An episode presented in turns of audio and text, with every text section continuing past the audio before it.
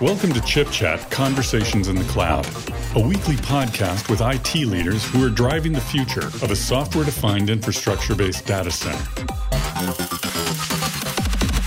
Hello, I'm Gary McCulley, and welcome to Chip Chat Conversations in the Cloud. Today I'm speaking with Ali Hodroj, VP Products and Strategy for Gigaspaces. How's it going, Ali? Good. How are you? I'm doing well, thank you. Let's start out by telling us a little bit about what you do at Gigaspaces. So my role is running products and strategy for the in-memory computing division of Gigaspaces.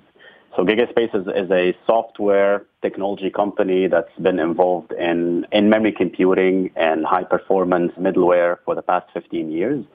And in my role, I'm responsible for managing the product roadmap for both our flagship product, XAP, which is an in-memory data grid, as well as Insight Edge, which is a real-time analytics platform based on Apache Spark as well as our core data grid engine. Okay, talk a little bit about what Gigaspace's XAP does and what markets it really serves and what needs. Gigaspace's XAP is an in-memory data grid. Essentially, it's a software platform that is responsible for harnessing the fastest form of storage on any commodity or specialized machine, which is uh, RAM and uh, utilizing all of those as one large virtualized memory cluster or memory data fabric.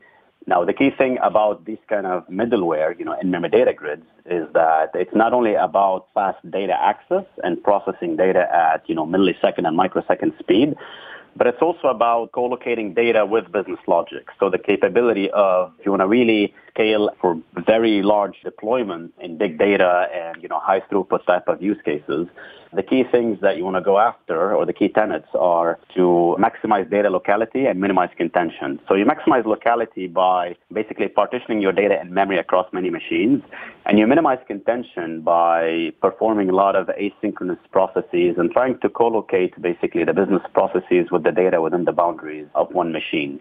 So our product has been on the market for about 15 years. We serve a portfolio of about 300 customers, 40 of which are Fortune 500. Initially, we started in financial services in the early 2000s, and these are really kind of the quintessential architectures that are all about connecting data to insight to action at millisecond and microsecond speed. So we were one of the first to digitize Wall Street, you know, work on use cases such as end-to-end trading systems, real-time trade reconciliation, market data processing. Then we moved on to other verticals that really have that demand and started seeing a lot more real-time need for data processing, mainly telecommunications. So if you look at use cases like call center routing, you know, you want to be able to execute hundreds and, and, thousands of rules to route the call to a specific call center within less than, you know, 100 milliseconds or so. You see that also with retail and e-commerce, with the emergence of this, you know, new trend of omni-channel, of the consumer starting their transaction on one medium like the web and then continue it on another like mobile and converging their experience across all of those channels in real time. This is another area where we see in-memory computing manifest itself more. And then finally, travel and transportation. You see that a lot in railway and the associated verticals that have to do with, uh, you know, route simulation, proper planning and propagation of events from the field and sensors out there. For our listeners that might not be familiar, could you briefly describe what in-memory data grids are and what it means? Yeah, so an in-memory data grid is a software platform that basically utilizes a cluster of machines and you're using the RAM on every single machine altogether combined as a large data fabric. And that data fabric, the main goal is initially these use cases or that kind of platform would be called distributed caching, whereas, you know, you have fast lookup of data.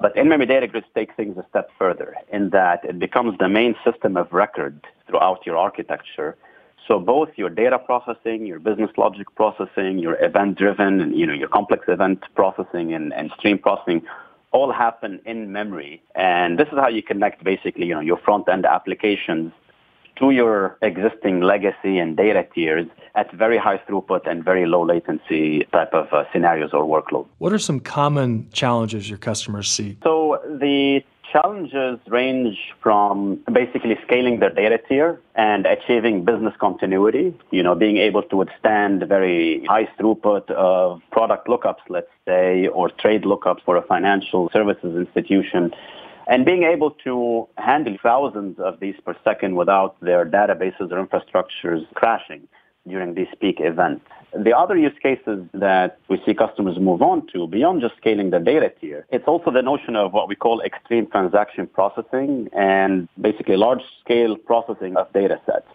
So the ability of if I want to have some data that's flowing into my system and I want to be able to do some processing on it and then trigger some other workflow, but my data value has a very sensitive time value and a very short time value. I need to be able to process all of that within microseconds and milliseconds. So you see that a lot, for example, in uh, areas, you know, like I mentioned in retail, where you need to provide on Black Friday or Cyber Monday, you know, hundreds and thousands of product lookups or inventory allocations per second. See that, for example, a lot in financial services when you're dealing with real-time trade reconciliation or end-to-end trade kind of workloads. Uh, you see this as well in telecommunications, you know, mostly in call center routing kind of scenarios based on the type of agent that I need to reach, the type of customer that's calling, the agent skill set determine basically for that call record within milliseconds which call center should I route it to. So again, it ranges from, you know, starting to scale the data tier to scaling data and business logic. And then it moves on to the ideal case of data grid architecture, which is to have your data, business logic, events, and analytics all co-located under one middle tier or data fabric. Talk a little bit about the relationship that Intel and Gigaspaces enjoy. Intel is one of the investors in Gigaspaces. We're part of the Intel ICAP portfolio. We've been working with Intel recently on the acceleration of what we call multi-tiered data storage. So the next generation of an in-memory data grid is about not just utilizing RAM, but also utilizing the emergence of fast storage mediums such as SSD and flash, and even beyond that, this notion of storage class memory like Intel 3D XPoint. And we're seeing a blurring between storage and memory. We're no more in a world of the dichotomy between, you know, is it in RAM and fast, not persistent, or is it on disk persistent but not fast? So the goal is if you want to expand the footprint of the data grid beyond a few terabytes without incurring the high cost of RAM, what you want to do is basically start adding things like SSD and, and flash devices to tier that storage between some of it in RAM and some of it on these devices. We're working with Intel on accelerating the performance of the data grid and expanding its footprint by utilizing things like Intel SSDs and flash devices. We're also doing some benchmarking with an Intel 3D XPoint so basically moving the data grid to the point where you have all the performance capabilities of a data grid processing things at milliseconds, millisecond speed, but without the need to sacrifice persistency, which is something like Intel 3D XPoint and storage class memory devices provide. This has been great information. Where can our listeners go to learn more about Gigaspaces? Certainly gigaspaces.com, which will showcase our uh, product portfolio as well as use cases that we've done in the verticals that I mentioned, as well as a recent introduction into the product portfolio was Insight Edge, which is a real-time analytics product that's based on our core data grid technology, and that's at uh, insightedge.io. Otherwise, we're hanging out on Twitter and other social media sites, so we're always active in that community. Well, thank you, Ali, for the time today, and best wishes to Gigaspaces. Sure, thank you.